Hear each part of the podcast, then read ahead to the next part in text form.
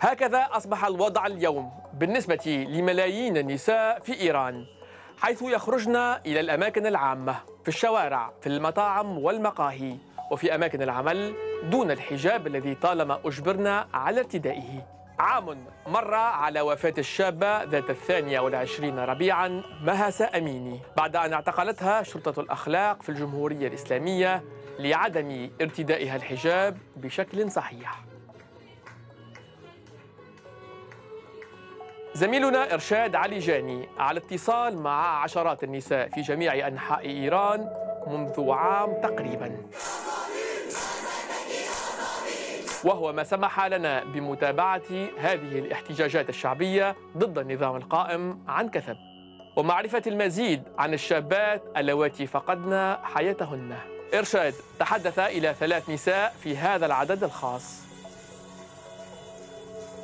بعد از شروع اعتراضات این سوال در ذهن بزرگ و بزرگتر شد که چرا بعد از دولت از یک ایدئولوژی که حتی بهش باور ندارم مجوز بگیرم تا به شکلی که می‌خوام زندگی کنم؟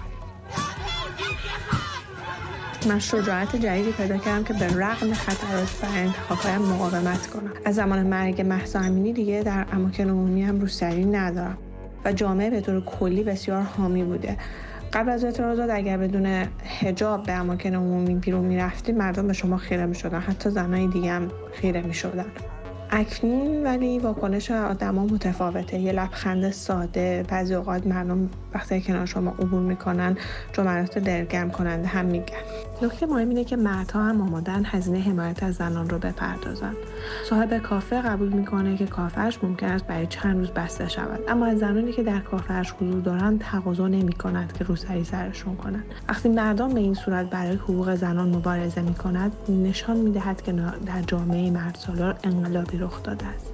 شرطة الأخلاق اختفت من الشوارع أثناء الاحتجاجات وتركت المهمة إلى عناصر الشرطة التقليدية وقوات البسيج لمضايقة النساء. كما أغلقت المؤسسات التي سمحت للإيرانيات بالعمل دون حجاب. قانون جديد هو اليوم قيد المناقشة.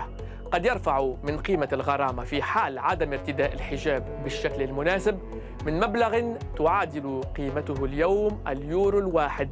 إلى حوالي ثلاثة ألاف يورو.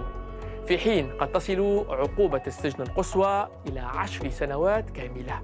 القانون المقترح قد يتضمن تدابير خاصة بمن يسمون بالمشاهير كالمؤثرين على مواقع التواصل الاجتماعي مثلا. عقوبة هؤلاء قد تصل إلى حد مصادرة 10% من مداخيلهم. مدونة السفر إيلاهي أزغاري قبض عليها في أغسطس آب بتهمة دعم الاحتجاجات لكن أطلق سراحها بعد أسبوعين من الاحتجاز. فتاة تبلغ من العمر 18 عاما. ناشطة على إنستغرام. تعرف باسم سار. قبض عليها بعد انتشار فيديو لها ولأصدقائها في أحد مراكز التسوق.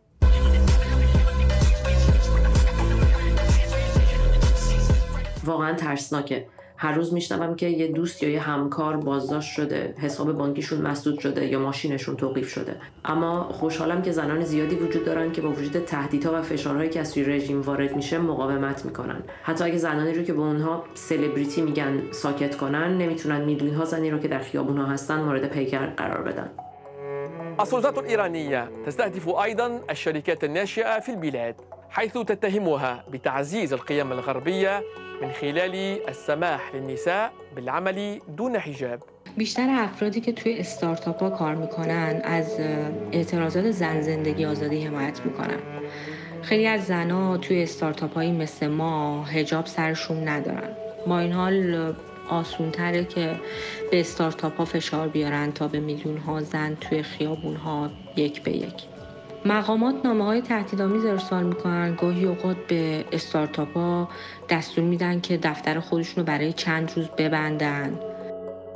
فکر می‌کنم این اقدام باعث افزایش مهاجرت های بیشتر از ایران میشه. به ویژه زنهای با استعدادی که توی این استارتاپ ها کار می‌کنن. الإيرانيات اللواتي تحدثنا إليهن يأملن في أن تكون هذه الاحتجاجات التي أشعلتها وفاة مهسا أميني قد غيرت المجتمع الإيراني إلى الأبد.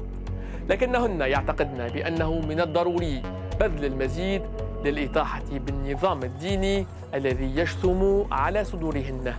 ويعدنا بمواصلة النضال جنگ هنوز به پایان نرسیده است اما تاکنون ما برخی از نبردها را بردهایم. می توانید از رفتارهای آنها ببینید که رژیم مستاصلتر شده است. آنها خوانندگان روزنامه نگاران و اساتید دانشگاه را دستگیر می کنند هر کسی را که در سال گذشته نتوانستند اذیت کنند اکنون تهدید می کنند یا دستگیر می کنند من به آینده کشورم خوشبین هستم. واقعا در حال حاضر تمام تمرکز من روی اکنون است. چه کاری می توانم انجام دهم؟ چگونه می توانم به موفقیت اعتراضات کمک کنم؟ ماها به هزینه‌ای که برای این تغییرات پرداخته شده فکر می‌کردم. مردم نوجوانان و حتی کودکانی که جان خودشون را دست دادن.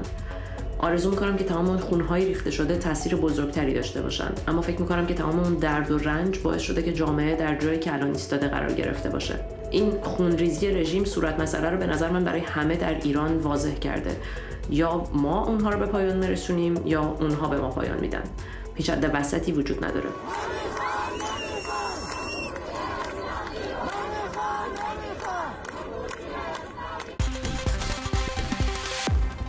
بهذا نصل إلى ختام هذا العدد الخاص من برنامج مراقبون والذي خصصناه إلى الذكرى الأولى للاحتجاجات في إيران. إلى اللقاء.